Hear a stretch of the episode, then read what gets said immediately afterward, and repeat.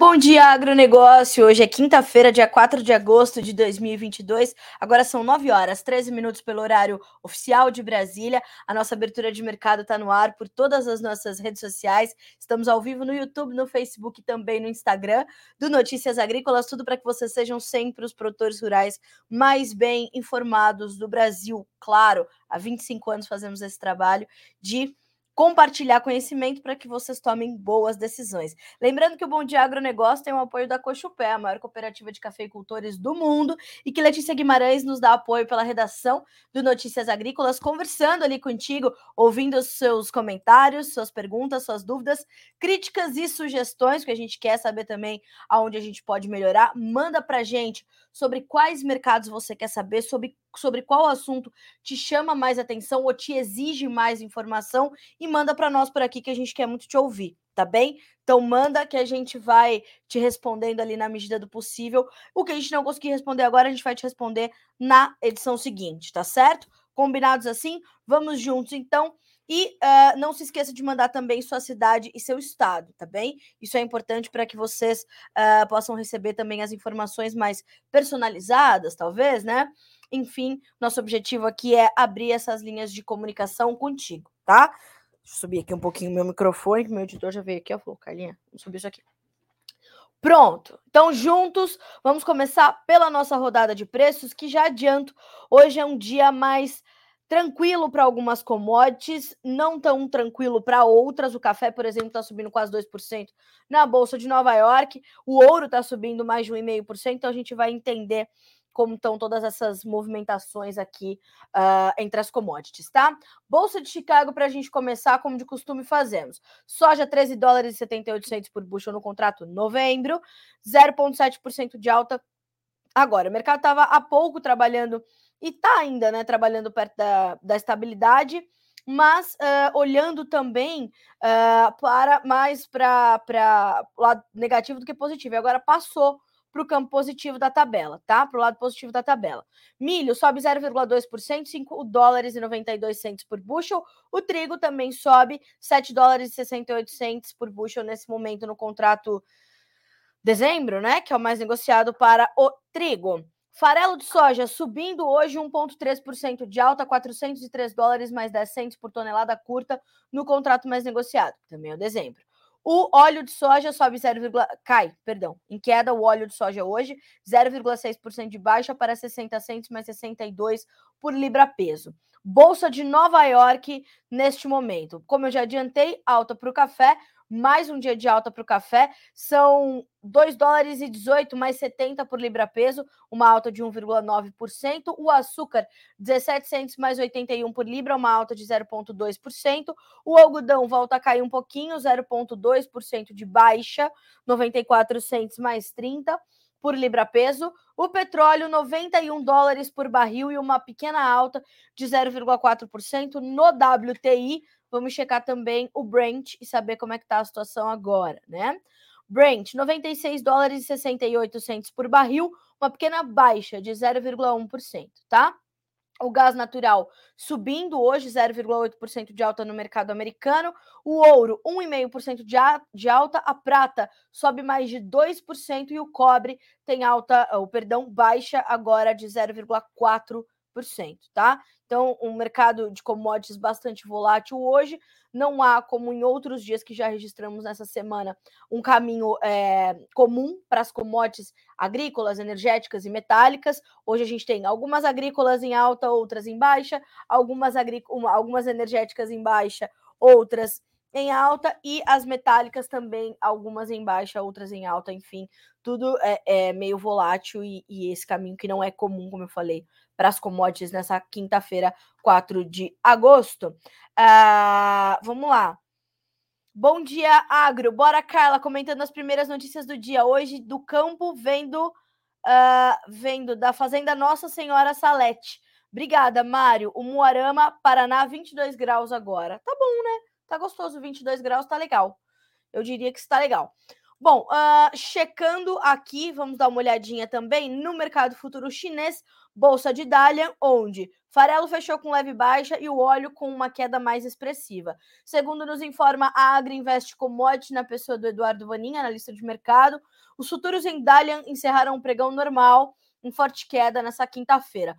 Futuros dos óleos vegetais foram os que mais recuaram. Interessante movimento interno das processadoras. A processadora de soja e envasadora Daldaquan Oils and Grains vai construir uma fábrica mais ao sul da China para atender o consumidor final.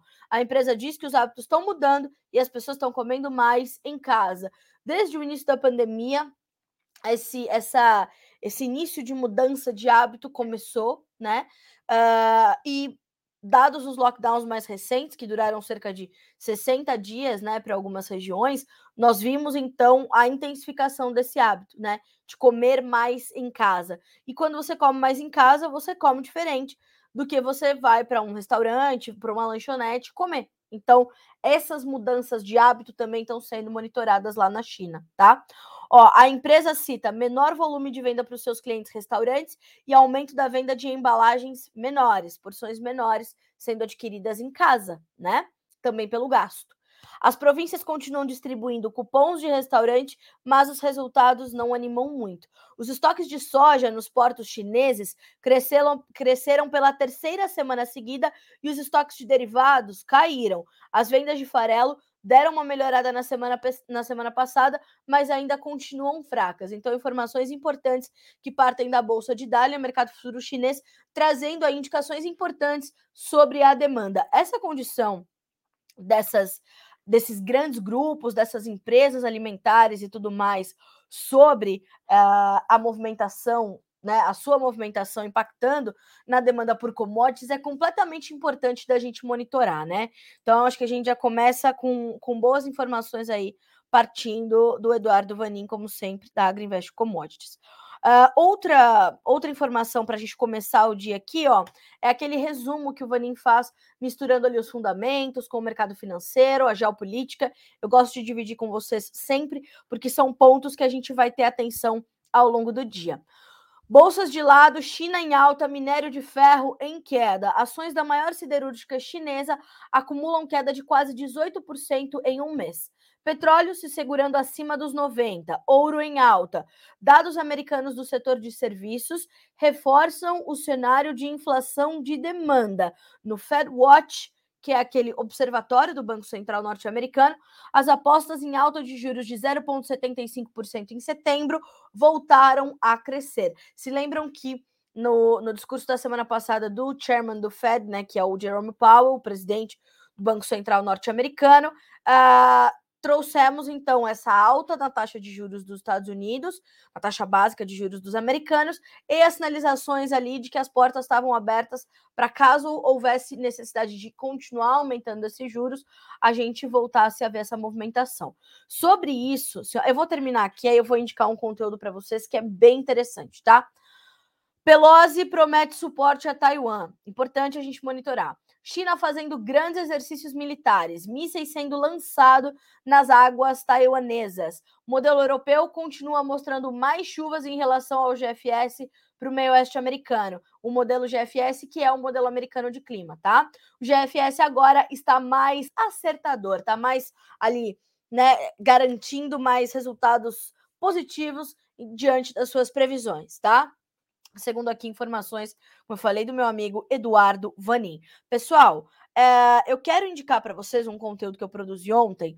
No, on, toda quarta-feira é dia do podcast Conversa de Cerca né? Que é um podcast que eu apresento aqui no Notícias Agrícolas. E ontem eu entrevistei o professor Leonardo Trevisan, ele é professor de Economia e Relações Internacionais da ESPM, e a gente bateu um papo muito bom e muito didático, né? Não é à toa que o senhor Leonardo Trevisan é professor, porque tem uma didática incrível, e a gente bateu um papo muito bom, muito rico sobre a geopolítica atual, né? É, o momento é muito confuso, a gente tem é, informações de todas as naturezas pipocando no mercado agora e deixando o mercado completamente nervoso. Então, eu até listei aqui umas pautas que eu trouxe com ele que foram bastante importantes, tá? Porque, por mais que não pareça, está tudo ligado, tá? Acreditem. Guerra entre Rússia e Ucrânia, com relações estremecidas entre China e Estados Unidos, completamente uma coisa só né? É, um, é uma briga do Oriente com o Ocidente, cada um do seu lado. Lembrem-se, quando a gente pensa numa Rússia isolada, ela não está isolada como no período da Guerra Fria, por exemplo, onde era a Rússia contra o restante do mundo, liderado pelos Estados Unidos. Dessa vez, não. A Rússia está ali isolada com a China, a gigante China, o dragão chinês, Xi Jinping e o seu, né, sua, sua postura de é isso e é isso, é a China em primeiro lugar, né? E semana que vem, ou daqui duas semanas, nós temos o Congresso do Partido Comunista Chinês. E aí, senhoras e senhores, Xi Jinping e o seu time precisam estar, tá, ó, lustrados e brilhosos para participar desse congresso e a gente tem que ver uma população chinesa feliz. Eles já vivem numa ditadura, eles vão estar tá insatisfeitos ou mal alimentados? Não. Então, para evitar qualquer combustão social, qualquer faísca, né, de ah, não, vamos ser diferente, o, o, o Partido Comunista Chinês, liderado ali pelo Xi Jinping, tem que estar tá todo mundo feliz e contente e vamos ver o que, que vai dar nesse congresso. Então, esta viagem da Nancy Pelosi aos, ao, a Taiwan na semana, né, no início dessa semana, na terça-feira, terça e quarta, é, complicou ali a situação, né? E digo mais, o próprio Joe Biden, você conhece ele, né? O presidente americano, falou: não está certo o que Nancy Pelosi está fazendo. Todavia, como presidente da Câmara dos Representantes dos Estados Unidos, o que equivale para nós aqui à Câmara dos Deputados, ela tem autonomia para fazer essa visita. Lembro vocês também sobre a figura Nancy Pelosi, né? É uma figura polêmica, é uma figura que já né, é, cometeu ali algumas ações, fez algumas coisas ali, teve algumas atitudes né, e atos emblemáticos uh, em Taiwan, inclusive, é, que já feriram toda a questão do Partido Comunista Chinês, não é uma figura benquista na China, enfim, é um embrólio só. E aí tudo isso foi tratado, então, com o professor Leonardo Trevisan. Aliás, vou pedir para Letícia fazer o caminho para os nossos amigos encontrarem esse podcast, embora ele esteja destacado aqui na nossa, na nossa home, tá? Vou pedir para a Letícia mostrar o caminho para vocês. Menu, podcasts, conversa de cerca vai procurar o professor Leonardo Trevisan. Aliás, eu vou pedir para a Letícia já colocar direto na tela dele, que vai que ele não está lá na página ainda, né? Então, deixa eu buscar ele aqui, ó. Nova ordem mundial e o agro, como é que os seus negócios vão mudar a partir de agora, não é, senhoras e senhores? E é isso, a isso que a gente tem que ter atenção, ó. Vale muito a pena você fazer o quê? Colocar ali a, a, a, a, conversa com o professor Leonardo Trevisan, deixa rolar enquanto você dirige ou enquanto você está ali fazendo alguma coisa que você não tenha que ter tanta atenção e vai ouvindo ali essa conversa que foi sensacional, tá? Ó, Basta clicar, você vai ver ou ouvir essa conversa. Estamos também em todas as plataformas de áudio, não só, inclusive, para o Conversa de Cerca, mas também para o Café em Prosa e para o do Grão a Barra. Uh, então, fiquem à vontade para acompanhar os nossos podcasts, que são realmente de qualidade muito alta, né? Grandes mentes falando ao Notícias Agrícolas, isso é completamente importante. Essa é uma conversa muito pertinente para esse momento, tá? Para você entender o que está acontecendo na geopolítica nesse instante, tudo misturado, tudo muito incerto e nebuloso. Fechado? Vambora. Vambora para os nossos mercados aqui. A, no agronegócio, entender como é que estão se comportando as commodities. Hoje eu vou começar com as informações do café. A gente tem boas altas sendo registradas novamente. Segue o movimento de recuperação dos preços do café na Bolsa de Nova York, mas claro que um movimento ainda uh, de certa forma, frágil, né? Uh, porque temos ali a, possibilidade do financeiro, diante de fatores políticos, macroeconômicos e tudo mais, uh, voltarem a tirar dinheiro das commodities para migrar para outros ativos. Então, o café não está livre dessa situação e a gente vai monitorar isso bem de perto. Uh, mas hoje é um dia de altas. E a gente tem altas de quase 2% para os contratos mais negociados na Bolsa de Nova York. Setembro, 2 dólares e 18 mais 70 por libra, 1,9% de alta.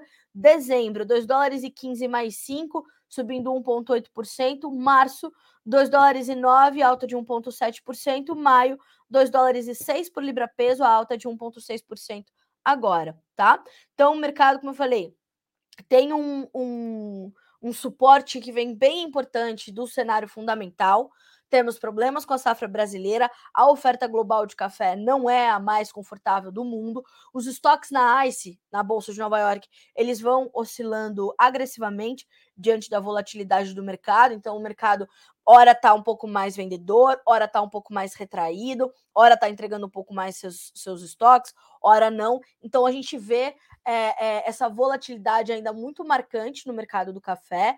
Uh, isso não se restringe só ao café arábica, mas passa também pelo café Conilon. A Bolsa de Londres também está bastante volátil, mas essa recente queda, que foi noticiada inclusive pela Virgínia, dos estoques certificados na ICE, mais toda essa condição de uma oferta apertada, justificada inclusive também nas notícias mais recentes pela baixa produção da Colômbia, né, de acordo com os dados que foram divulgados ontem pela FNC, a Federação Nacional dos Cafeicultores Colombianos, uh, nós temos aí um cenário de fundamentos muito importante para o mercado de café nesse momento. Volto a dizer, atenção aos, aos impactos que podem vir do financeiro, tirando o dinheiro das commodities todas e o café não vai passar ileso, tá? Uh, então, temos que ter atenção a isso. Um outro ponto de atenção é a baixa do dólar frente ao real. Sempre que isso acontece, a gente tem também mais um ponto de apoio para as cotações no mercado futuro norte-americano, né? Quando o dólar cai e o real se valoriza, a gente tem um produto mais competitivo. Isso vale para tudo aquilo que a gente exporta. Então, é, a baixa do dólar frente ao real, volto a dizer, é mais um ponto de apoio ao mercado do café é, nesse momento que tem buscado a sua recuperação, tem testado ali uma, uma movimentação um pouco melhor. Uh, Lembrem-se também que é, a gente tem toda essa questão cambial impactando no mercado, na formação de preços aqui no Brasil. Volto a dizer também, né? Parece um disco arranhado falando isso, mas uh, volto a dizer, a gente tem um, um cafeicultor muito reticente em avançar com os seus negócios, né? Um, um cafeicultor que está ali de olho no, na movimentação do mercado para entender para onde ele pode ir efetivamente com segurança. Então, a gente vai ter que monitorar bem de pertinho essa condição toda do mercado cafeeiro a partir de agora, tá? Bons preços ainda se formam, mas também não podemos esquecer de um aumento nos custos de produção. Os fertilizantes subiram muito, os defensivos subiram muito, e para o café, os tratos culturais já são é, né, eles são custosos efetivamente e, e, eles aumentaram de preço na última, nas últimas temporadas, dados os aumentos que se são registrados para fertilizantes defensivos e mais produtos que a cafeicultura vai precisar. Tá tudo mais alto se a gente olhar para os custos de produção da cafeicultura, eles são expressivamente maiores em relação a temporadas anteriores ok? Maravilha. Vamos agora dar uma checadinha ali nos preços do açúcar, senhoras e senhores. Açúcar na Bolsa de Nova York, hoje, deixa eu abrir aqui,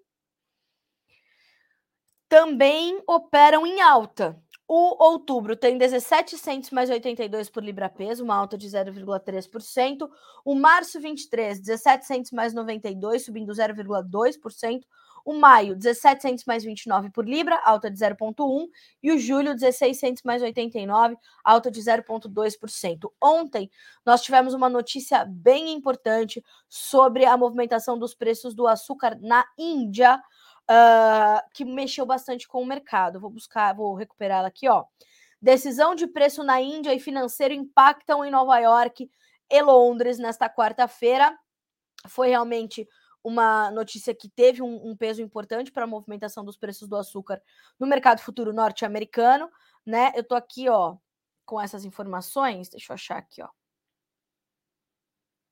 Uhum. Ó, Índia eleva preço da cana em 5,2%, usinas demandam alta para o açúcar, tá? Toda essa movimentação ajudou a, a pesar ali sobre a, o caminhar dos preços na Bolsa de Nova York. Hoje a gente vê uma movimentação de, de recuperação, né? O preço continua subindo, vai buscar novamente os 1800 por libra peso. Uh, e aprovado, então, esse aumento no preço mínimo que as usinas de açúcar devem pagar pela cana, uh, continua sendo acompanhado. Por quê? Porque elas podem ter um aumento dos custos, né? As usinas podem ter um aumento nos custos de produção e isso poderia vir, de alguma forma, a inibir né, essa movimentação uh, de produção e deixar o, o, o mercado com uma oferta mais ajustada também no açúcar. Então, tudo isso faz com que a gente tenha uma, né, uma, um peso maior e isso vai ser acompanhado. De outro lado, a gente vê o mercado do petróleo também se movimentando. A OPEP, né, ontem trouxe é, a informação de que ontem ou hoje, perdão, Hoje, não, ontem, ontem, ontem. Achei que eu tava maluca aqui. Não. A OPEP, a Organização dos Países Exportadores e Produtores e Exportadores de Petróleo, decidiu que deve elevar a produção de petróleo em cerca de 100 mil barris por dia, bem abaixo do que aumentou nos meses anteriores, o que ajudou numa movimentação de alta nos preços do petróleo. Assim, os preços mais altos da energia vão puxar os demais combustíveis, e isso faz com que as usinas uh, acabem optando por produzir mais etanol do que açúcar, inclusive aqui no Brasil, né? E foi um dos destaques do Jonathan Simeão ontem. Olha só, os preços da energia tendem a pesar sobre o açúcar, levando as usinas do Centro-Sul brasileiro, que é o maior produtor global, a aumentar ou reduzir a produção para focar no etanol. Fazendo isso, menos oferta de açúcar, mais atenção a, a, a, essa, a tudo isso, e a gente vai ver então essa condição de um mercado olhando mais para essas decisões e ficando também ainda bastante volátil. Na verdade, né, senhoras e senhores, a palavra volatilidade é a palavra de ordem para os principais mercados, para as principais commodities que são negociadas no Brasil e no mundo, uh, porque a gente ainda tem, ao lado de tudo isso, os questionamentos em torno da demanda. Né? Como é que fica a demanda por tudo isso? Como é que a demanda vai se comportar diante de um cenário de economia fragilizada? Né? A gente está falando de uma possibilidade de recessão na Europa, recessão nos Estados Unidos, a China crescendo menos, a economia global crescendo menos, o, o processo inflacionário ainda muito forte, muito latente, então o consumo vai ser impactado. Como é que a gente vai ter que entender? Como isso vai acontecer é o que a gente vai buscar saber. E as commodities vão sentindo e diariamente elas vão se comportando. Ora focando nessas informações, nessas projeções e perspectivas, ora focando nos seus fundamentos, como é o caso do açúcar, do café, da soja, do milho, do trigo, enfim, ok? Então, estes são os cenários de açúcar e café nesta manhã de quinta-feira, 4 de agosto. Agora são 9 horas e 35 minutos pelo horário oficial de Brasília. Uh, vamos começar a dar uma checadinha ali nos grãos, né? Uh, ou não, não. Antes eu vou trazer informações do mercado do boi gordo, tá? Quero trazer aqui as informações do aplicativo Agro Brasil, divulgadas e compartilhadas pelo meu amigo Daniel Lopes. Uh, por quê?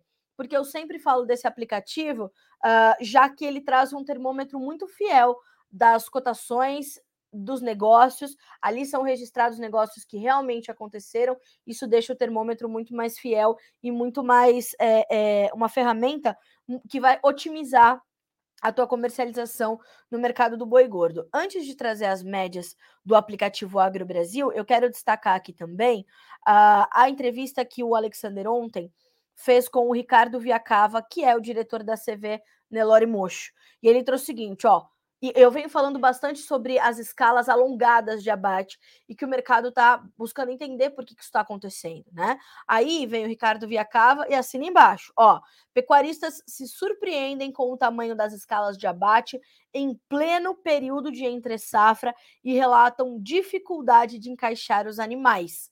Tá? Apesar da queda nos preços da arroba, relação de troca entre boi gordo e gado para reposição é favorável ao terminador. Então, atenção, se você é terminador, tá no momento de fazer umas comprinhas ali de boi magro, tá? Vou pedir para a Letícia colocar essa manchete na tela para vocês, do Ricardo Viacava, que eu achei muito boa, inclusive teve um ótimo, ótimo acesso, alcance de informação. Por quê? Porque há essa, essa preocupação, né? Por que as escalas estão tão alongadas, certo? É isso que a gente precisa buscar entender. E com isso, os preços vão ficar um pouco mais tímidos, um pouco mais pressionados, né? Então, olha só, enquanto a gente está vendo essa manchete, e para você checar essas informações, é muito simples: menu, vídeos boi, tá? Como eu sempre falo para vocês, eu gosto de deixar esse caminho aqui, porque se você não está familiarizado com a nossa home, né, com a nossa página inicial, você já sabe o caminho, vai procurar pelo nome do Ricardo Viacava, tá? Ricardo Viacava, da CV Nelore Mocho. Ok? Sucesso. Aí, agora sim, vamos para as médias do aplicativo Agro Brasil, né? uh, para ver como ficaram os negócios ontem, como a gente começa, portanto, essa quinta-feira. Ó, Ontem, o aplicativo Agro Brasil continuou captando negócios com preços ainda pressionados para São Paulo e as escalas de abate permanecem longas. Olha só como é que estão as escalas. São Paulo, 12,8 dias. Mato Grosso do Sul, 8,3 dias. Mato Grosso, mais curtinha, 6,4. Agora, Minas Gerais, alongadona, 14,7 dias é a média de escalas para os abates mineiros. E Goiás, 8,8 dias, tá? Então, atenção. Baixa o Agrobrasil agora. Vou deixar o arroba aqui para vocês também. Arroba Agrobrasil App vai baixar esse aplicativo para entender por que, que essas escalas estão tão alongadas e ver como é que estão nos outros estados também, tá? Aqui a gente traz esses cinco principais estados, mas ali tem mais informações para vocês. Está disponível em todas as lojas de aplicativo o Agro Brasil. São Paulo, é, média de preços e de negócios efetivados, R$ 309,11 por arroba. Mato Grosso do Sul, 290. Mato Grosso, média em R$ 294,01. Minas Gerais, é, registros de negócios em média a 300 reais por arroba. Goiás, 285 reais por arroba. Lembrando, senhoras e senhores, as médias apresentadas pelo aplicativo Agro Brasil são livres de impostos e para pagamento à vista. E assim a gente vai checar a B3 agora, 9 horas e 39 minutos, como é que estão as cotações do boi gordo no mercado futuro. Vamos checar? Em baixa e baixas até consideráveis, tá? Setembro, R$ 320,10 por arroba, 0,7% de alta. Outubro, R$ 325,20, meio por cento de alta. E novembro, R$ 328,50, uma alta de 0,8%. Percebam que os contratos mais alongados estão um pouquinho mais altos, né? Buscando ali, ou é, é, mais próximos dos 330 reais por arroba do que as posições mais próximas, tá?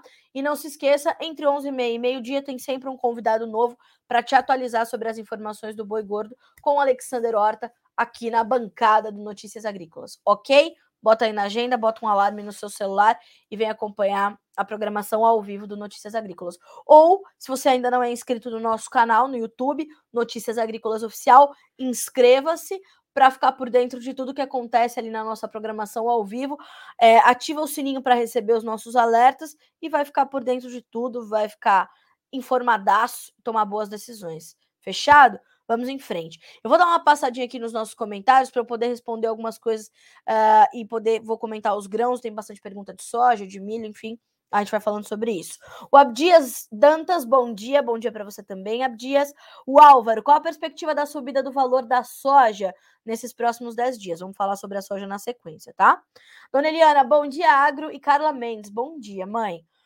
Castelani Ronaldo, Agrofarm é, SF, bom dia, obrigada, Ronaldo, bom dia. A Fabiola sempre com a gente, Fabiola Galfaro, bom dia, Carlinha. O Tiago Capão, Bom dia. O que aconteceu com o CPEA do boi ontem, precificando a menos de uh, menos de 22, todo distorcido? Vamos buscar saber. Eu também me, me impressionei. Vou buscar aqui para vocês o indicador CPEA do boi ontem.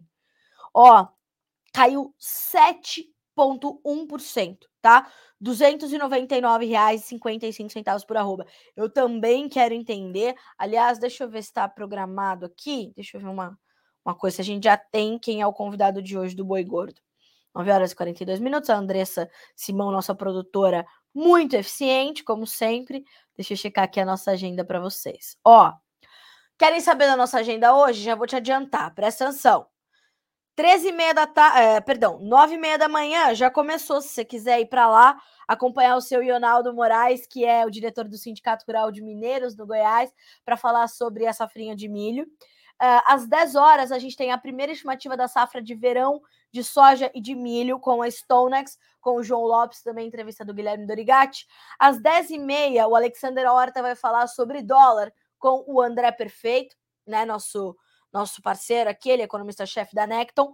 E às 11h30, o Iago Travagini, que é analista de mercado da Agrifato, vai te trazer as informações sobre uh, o mercado do boi gordo, tá? Então, 11h30, sintoniza no Notícias Agrícolas e a gente vai te trazer todas essas informações. Uh, a gente tem outra outras duas informações importantes chegando na nossa programação ao vivo hoje, que foi uma mais uma conquista da Embrapa. A gente vai sempre é, falar sobre a importância do. Ah, sim. Márcio, eu vou pedir para a Letícia te trazer a informação do, do frango, tá? Deixa comigo. É... Enfim, são duas outras informações importantes que a gente vai buscar entender, que é, como eu falei, a gente vai sempre exaltar aqui o papel da ciência, da pesquisa, porque temos uh, o genoma do bicho mineiro, uma praga terrível para o café, sido, tendo sido sequenciado pela Embrapa. E hoje a Érica Albuquerque, que é pesquisadora da Embrapa, vai ser entrevistada pela Virginia Alves às 15 horas, horário de Brasília, para trazer mais informações sobre isso, tá? Uh, genoma do bicho mineiro do cafeiro. Vale a pena você acompanhar, tá? É um avanço importante para a cafeicultura brasileira. E para fechar o mercado da soja, às 16h15, tem meu amigo Rafael Mandarino, que é diretor da Ag Resource Brasil. Fechado? Seguimos por aqui. Vamos falar de soja, senhoras e senhores? Vamos falar de milho? Olha aí, tem mais pessoas me perguntando aqui, né? Ó, vamos, vamos Tiago, vamos passar essa pauta para o Iago, tá? Para ele trazer essas informações para a gente do CPEA. E eu sugiro que você acompanhe. Eu vou até colocar aqui o seu, seu arroba para te lembrar. Aqui, tá? Ó, arroba. Deixa eu ver se tá certinho o arroba do Thiago, Thiago Capão, né? Isso mesmo. Ó, 11h30 ao vivo no hum, NA, tá? Aí a gente vai te responder essa pergunta de por que foi essa caiu tanto ontem o indicador CPE, vamos entender se houve motivo para isso, se foi algum, bom, enfim, a gente vai te responder, tá? Obrigada pela tua pergunta. O Gustavo Alves, essas programações são aqui pelo Instagram. Gustavo, a gente está ao vivo todo dia de manhã, pelo Instagram, pelo Facebook e pelo, pelo YouTube, tá? O nosso canal no YouTube é o Notícias Agrícolas Oficial.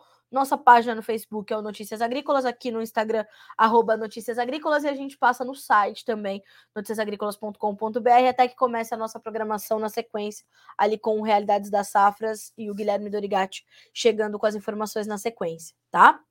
Uh, vamos lá. Agrofarms Floresta, bom dia, Carla, bom dia. O, Diego, o Diogo Jael, Capelinha, Minas Gerais, bom dia. Goiás, Itaberaí, Goiás, o Álvaro.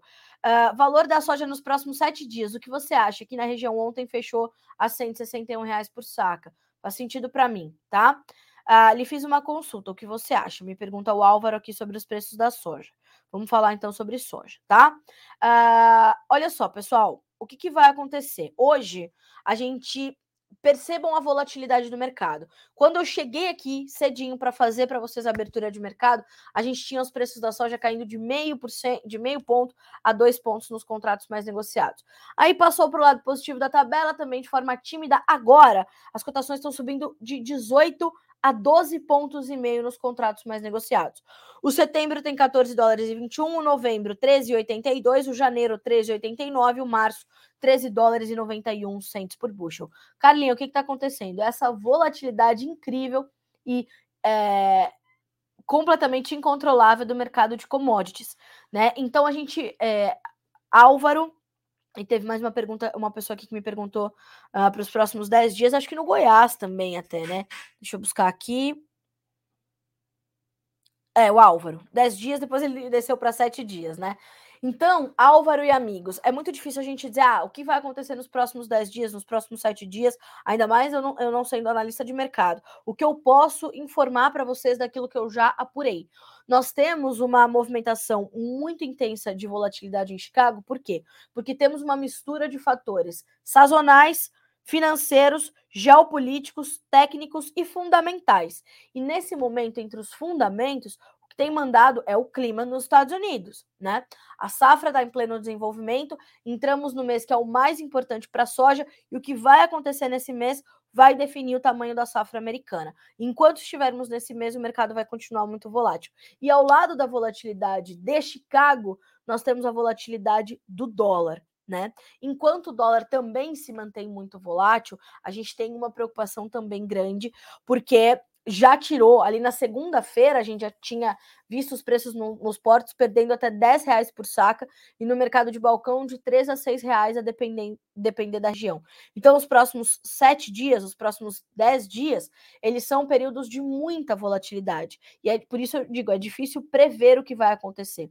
Ontem, o Aaron Edwards, que é o consultor de mercado da Roadcheck Marketing lá dos Estados Unidos, Boca Raton, ele disse o seguinte para o Alexander Horta, falou, ó, se der para ter um pouquinho mais de paciência nas vendas, tenham, tá? Fecha aspas para o Aaron Edwards. Aliás, vou deixar aqui o comentário do, do comentário não, o, o caminho para a entrevista do Aaron, tá? Aliás, se a Letícia quiser fazer esse caminho para vocês, acho bem legal. É, para vocês acharem a entrevista do, do Aaron Edwards. Por quê? Porque agora vocês vão ter que ter ao lado de vocês um profissional de confiança para tomarem essas decisões, tanto para o restante da soja 21-22 quanto para os negócios com a safra 22-23, tá? O Brasil uh, tem ali uma oferta ajustada de soja para comercializar da safra 21-22, tá com a comercialização 22-23 um pouco mais lenta e a gente está olhando para essas condições todas, né? É, e isso vai deixar o mercado muito incerto. E o dólar é muito intenso também, os seus movimentos vão tirando ou adicionando valor à nossa, à nossa soja. Então, Álvaro, meu amigo, eu gostaria de ter uma resposta certeira para te dar, mas não vou me arriscar nessa situação, porque primeiro não sou analista, não sou consultora de mercado, sou só a mensageira, né, desses desses profissionais, mas eu sugiro que você acompanhe essas informações, porque elas são determinantes para você fazer o seu planejamento comercial. Os próximos dias, as próximas semanas até o final de agosto serão muito intensas, tá? A gente está no meio do chamado weather market ou mercado climático, tá? Então, isso já é um ponto. Toda a questão geopolítica e macroeconômica confusas vai impactar no mercado de commodities. Toda a questão da, do comportamento da demanda chinesa, vai comprar onde? Aí eu vou também recorrer ao meu amigo Eduardo Vanin, analista de mercado da Agriinvest, que trouxe informações sobre o comportamento da demanda chinesa. Olha só, a China comprou mais alguns barcos de soja aqui no Brasil para embarque em setembro. Novamente, o preço ficou por volta de 3 dólares e 96 cents acima de Chicago, posto China, tá? A soja é ofertada no PN, PNW posto, a soja ofertada uh, no PNW posto China com desconto de 24 centavos para setembro, é, quando a gente olha para a soja americana, o PNW são os portos do Pacífico, elas vão ter essa, essa condição, mas a China não gostou nada nada da Nancy Pelosi para Taiwan e aí está olhando de novo para a soja brasileira. Demos essa matéria aqui. Avião da Pelosi pousando em Taiwan, barcos sendo comprados com milho e soja aqui no Brasil, ok? Devemos começar a embarcar milho para os chineses a partir de outubro, segundo as perspectivas aqui dos especialistas de mercado, tá? Ó, Traders comentam que depois da azedada envolvendo Taiwan, a China está ausente dos Estados Unidos para milho e soja. Ainda não dá para ter uma ideia, porque a China está comprando muito pouco nessas últimas duas semanas. A China ainda precisa comprar de 3 a 3 milhões e meio de toneladas de soja para setembro. Só para setembro. Precisa comprar para outubro, novembro e dezembro e garantir o abastecimento de 2022, ok? Não podemos esquecer dessa situação. Enquanto isso, né, a gente não tem só uma, uma oferta restrita aqui, como nós temos na Argentina, o produtor segurando a sua soja tal qual fosse ouro, tá? Como eu tenho falado bastante aqui. Então, a gente vê uma tentativa do governo de estimular essas vendas pelo produtor, pelo, pelo produtor argentino, soja, milho e tudo mais, porque precisa de dólares, né? A, a Argentina, a economia argentina, que está em frangalhos, precisa de dólares, mas os, os agricultores, os produtores rurais, com medo desse, desse quadro completamente caótico, né? Da economia argentina, seguram as suas vendas e não avançam, tá? Então, a gente está de olho. E soma-se a tudo isso e bota na tua conta a questão dos prêmios, tá? Os prêmios da soja brasileira e para a soja brasileira também vão ser bastante importantes na formação do teu preço. Nesse momento, eles ainda estão positivos eh, e essa demanda eh, um pouco mais intensa da China pela nossa soja pode ajudar na manutenção desses prêmios também mais, mais tranquilos, tá? Então, isso também vai ajudar a formar preços melhores. Mas, derrocadas em Chicago, como já aconteceram nesse início de semana, só na segunda-feira perdemos 4% em Chicago e um dólar muito volátil, vão manter os seus preços ali em patamares que são bons, são patamares, inclusive que, inclusive, que remuneram bem, é importante que isso seja dito, mas também não podemos esquecer que é um, um momento de pressão lá em Chicago, tá? Pode dar mais uma barrigadinha ao preço por conta dessa, dessa, dessa condição toda, né? Mas estamos acompanhando, ok? Vamos revisar aqui as altas da soja na Bolsa de Chicago. São altas que variam, mais uma vez, subindo de 13,5 a 19 pontos nos contratos mais negociados. Então, dia de recuperação para os preços da soja nessa manhã de quinta-feira, tá? Hoje é 4 de agosto. E já já a gente vai ter para você também os dados das vendas semanais para exportação. De repente eles vieram positivos, eu ainda não tenho esses números, estou aqui conversando com vocês. Ah, aqui, ó. Reporte de vendas semanais veio neutro, mais cancelamentos de algodão e soja para 21, 22 mas como devia estar na conta essa situação, está tudo dentro da normalidade e o mercado vai olhar para outros fatores para ter essa recuperação, tá? Ó, as vendas de soja vieram dentro do esperado para ambas as safras, as vendas net líquidas, né, negativas para a safra velha, isso é a quinta vez que acontece em seis semanas, tá? Cancelamentos para destinos desconhecidos totalizaram 230 mil toneladas. A China comprou 140 mil toneladas de soja para safra nova. A soja americana está mais barata para setembro, fecha aspas, para o time da Agriinvest Commodities, que já te traz esses detalhes no seu blog inteligência.agriinvest.gr.br. Fechado? Vamos juntos. Uh, bom, Vamos dar uma olhadinha no milho. O milho está subindo hoje também, um pouquinho mais tímido do que a soja, mas sobe. Setembro, 5,93, um ponto mais 75 de alta. O dezembro, 5 dólares e 98, tem dois pontos mais 25 de ganho. Mesma alta para o março, que vale 6 dólares e 6. E o maio, 6 dólares e 10, um ponto mais 25 de avanço. Ok? Ótimo. Vamos olhar para B3 também. Uh, Guilherme Dorigati já abriu o mercado do milho para gente, eu já divido com vocês, tá? Eh, B3 subindo também. Setembro, R$ 86,44 por saca.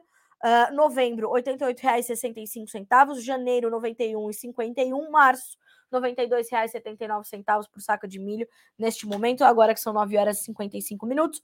O dólar cai, tem uma perda aí de 0,3%, para valer R$ 5,27. Pauta para o Alexander Horta às 10h30 com o André Perfeito, tá? Não se esqueça, bota aí um alerta no seu celular.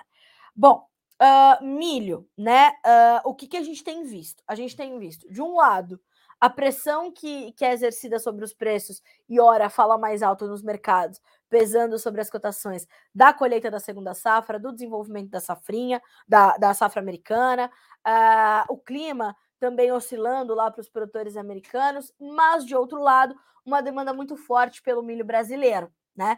Inclusive, é, olha só o que nos diz a Radar Investimentos na manhã de hoje. Uh, produtores e vendedores de milho vêm se desfazendo de lotes da segunda safra nesta semana. Olha só. Uh, produtores e vendedores vêm se desfazendo de lotes da safrinha nesta semana em ritmo menos acelerado que na semana passada, quando as altas dos futuros do cereal viabilizaram a, comercial, a comercialização de grandes volumes.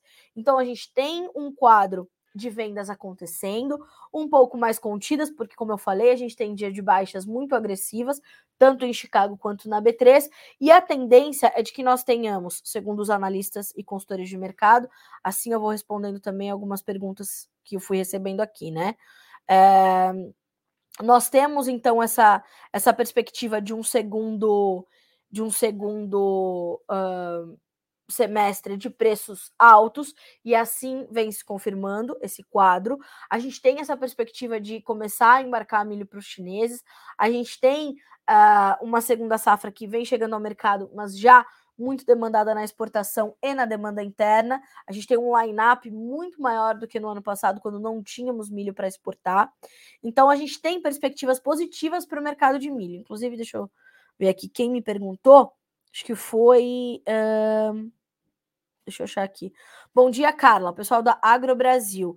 Bom dia, Carla. Como será o mercado de milho e sorgo nos próximos meses, aqui de Goiatuba, Goiás? Bom dia, Carla. Letícia Almeida Mourão. Como vai ficar o mercado de milho nos próximos meses, aqui de Andrelândia, Minas Gerais? E a Fabiola Galfaro, qual a expectativa dos custos de milho até dezembro? Percebam, a gente está querendo muito saber sobre o milho, porque justamente a gente tem essa preocupação, né? Essa, essas, essas duas frentes pressionando e pressionando não, mas influenciando o andamento do mercado de milho agora. Volto a dizer, segundo os especialistas, a tendência é de que tenhamos um segundo semestre de valorização, de valorização não, de preços sustentados, né? A gente estava falando em 100 reais, perto de 100 reais por saca, vamos entender, tá? Vamos acompanhar. A questão cambial, assim como se dá para soja, pesa para o milho também, e a questão uh, dos prêmios nos portos também, tá?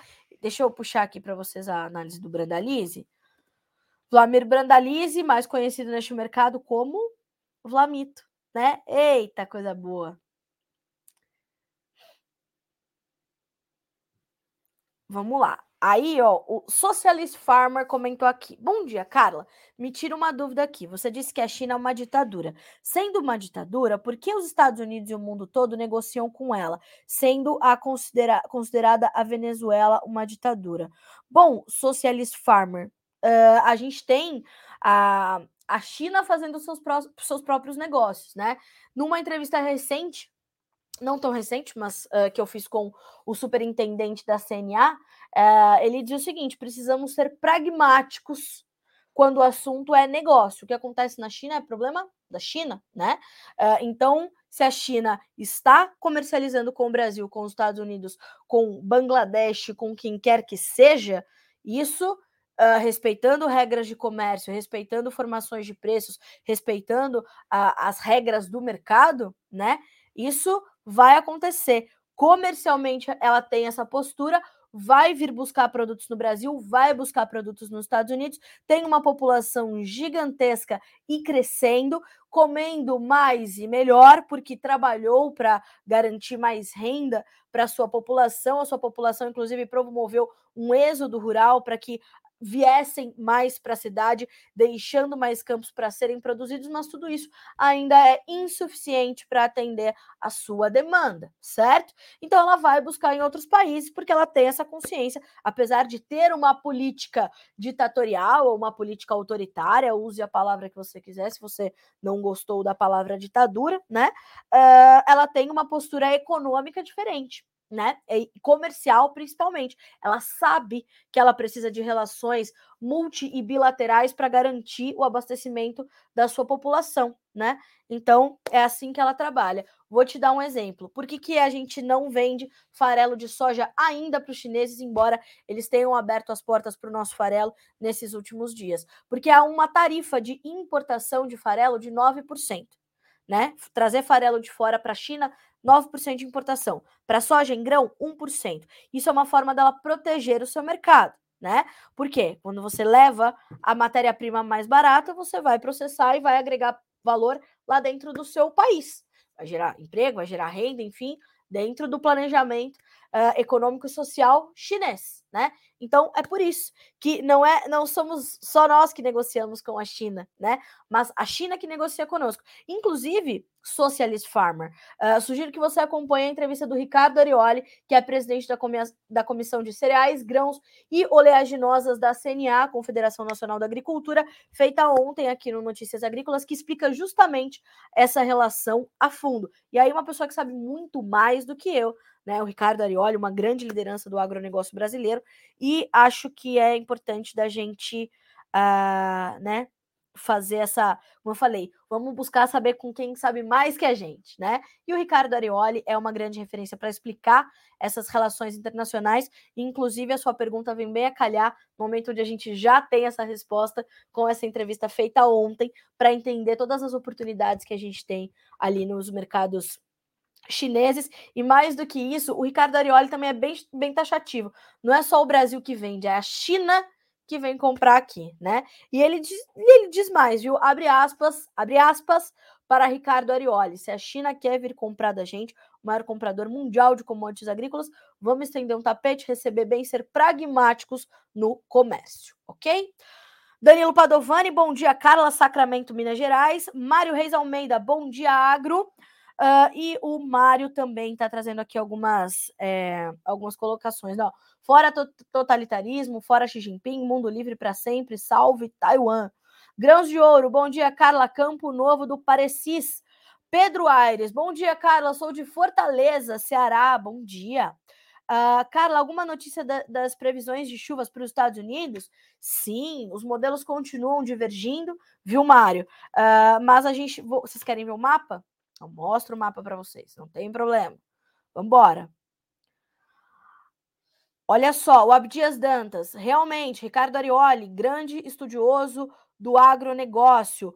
O Valdecir Folador com a gente, obrigada, uh, Valdecir, pela sua audiência, viu, meu amigo? Sempre bom. Fiquei muito feliz de poder ter te encontrado na última sexta-feira. Uh, ele falou o seguinte, né? Ó, todo comunista ou socialista quer ganhar dinheiro, comer bem e beber bem. É, mas por aí, ter conforto. É isso. Veja, outro estudioso do agronegócio é Valdecir Folador, um grande brasileiro, inclusive. Obrigada, viu, Valdecir, pelos seus comentários.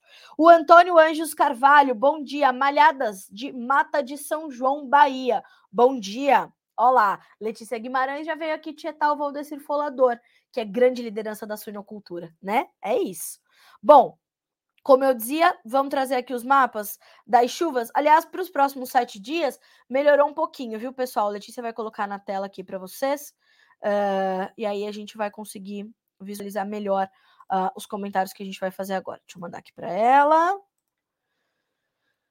Vamos lá. Mapa na tua tela em alguns segundos. E o que a gente tem, Mário e amigos? A gente tem uma melhora das chuvas para Minnesota, para o norte de Iowa, na previsão para os próximos sete dias, de hoje a dia 11 de agosto, né?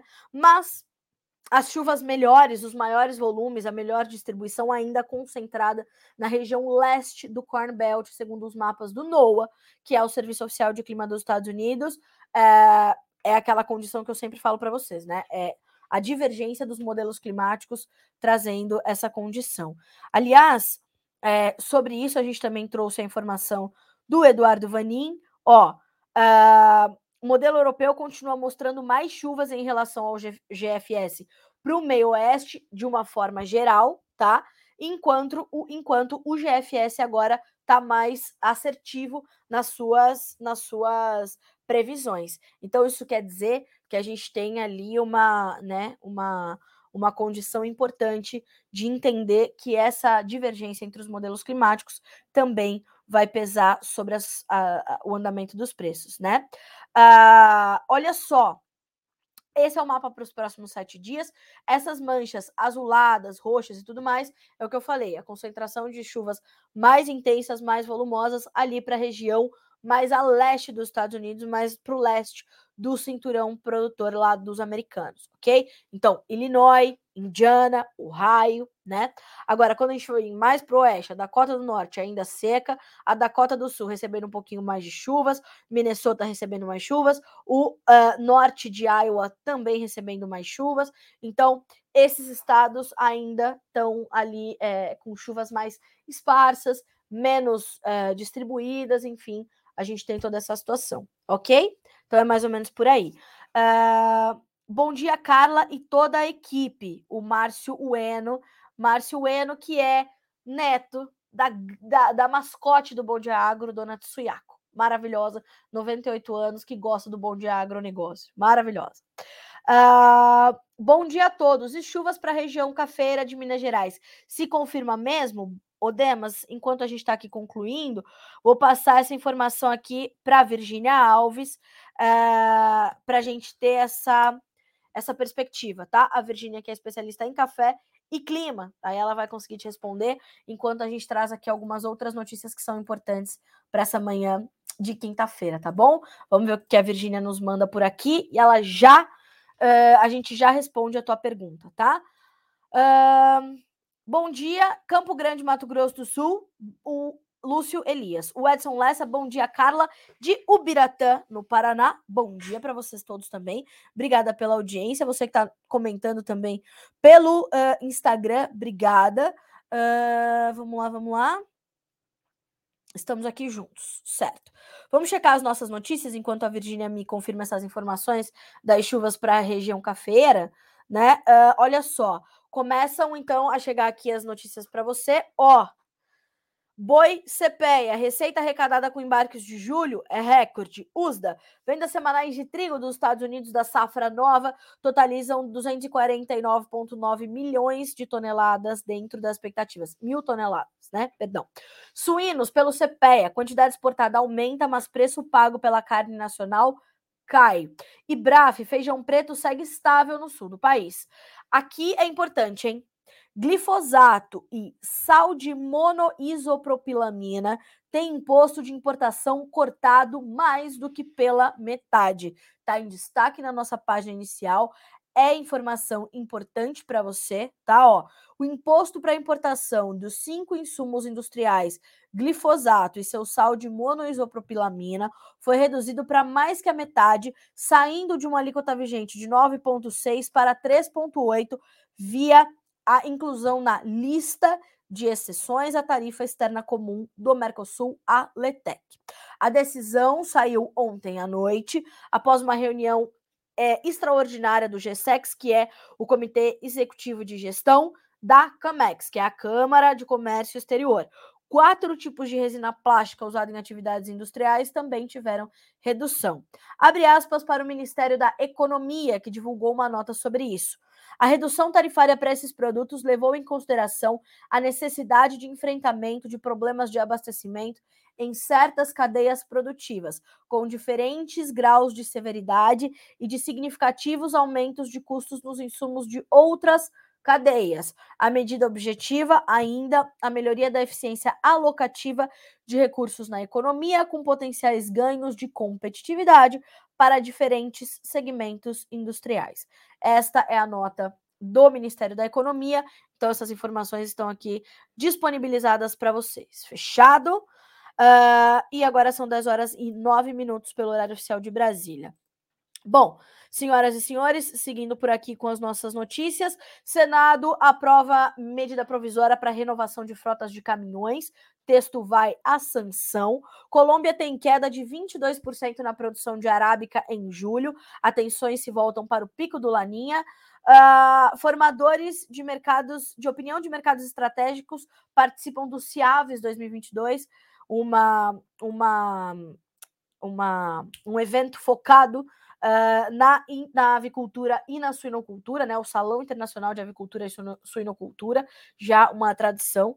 FAESP alerta: Selic elevada pressiona ainda mais os preços dos alimentos. Ontem o Banco Central subiu a Selic para 13,75%.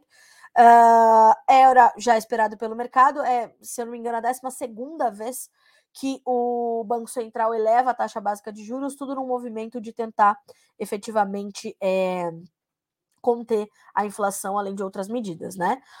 Indicador antecedente de emprego do Brasil interrompe recuperação em julho, segundo a FGV. Arábia Saudita e uh, Emirados Árabes Unidos estão prontos para ofertar mais petróleo em caso de crise. Banco Central Britânico adota maior alta taxa de juros desde 1995 e alerta para recessão. Ações da China sobem depois de estímulo tirar foco do investidor de Taiwan. Ucrânia espera que primeiro navio chegue para coletar grãos na sexta-feira. Então, temos todas essas informações já disponíveis para você aqui no Notícias Agrícolas, o time do Barn com a gente hoje também e sempre. Se você não baixou este aplicativo ainda, baixe, tá? Eu vou te deixar o caminho.